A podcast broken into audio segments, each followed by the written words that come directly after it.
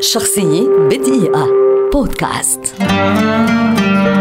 مايك تايسون. ملاكم أمريكي شهير ملقب بالرجل الحديدي ولد عام 1966 ويعد واحدا من أبرز الملاكمين وأشرسهم في التاريخ. نشأ في أسرة فقيرة وكانت الملاكمة ملاذه الوحيد فقضى معظم وقته في النادي الرياضي واحترف ملاكمة المحترفين في سن صغيرة جدا ثم أصبح بطل العالم للوزن الثقيل للمحترفين وهو في عمر العشرين عاما ليكون أصغر بطل عالم للوزن الثقيل في تاريخ الملاكمة. عام 1997 خسر مايك تايسون أمام غريمه إيفاندر هوليفيلد عندما أقدم على قضم جزء من أذنه أثناء سير المباراة في حادثة شهيرة جدا تعد الأغرب حتى اليوم في تاريخ اللعبة. دخل تايسون السجن لعدة سنوات بتهمة قيل إنها ملفقة للانتقام منه وفي السجن تعرف إلى بعض الأشخاص الذين أقنعوه باعتناق الإسلام ثم أعلن إسلامه وسمى نفسه عمر عبد العزيز ثم بعد ذلك تم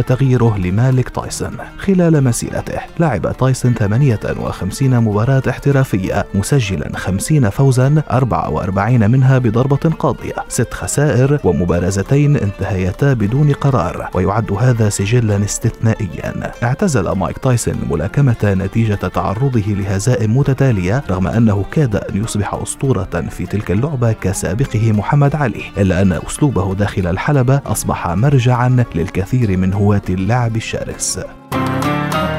شخصية بدقيقة. بودكاست.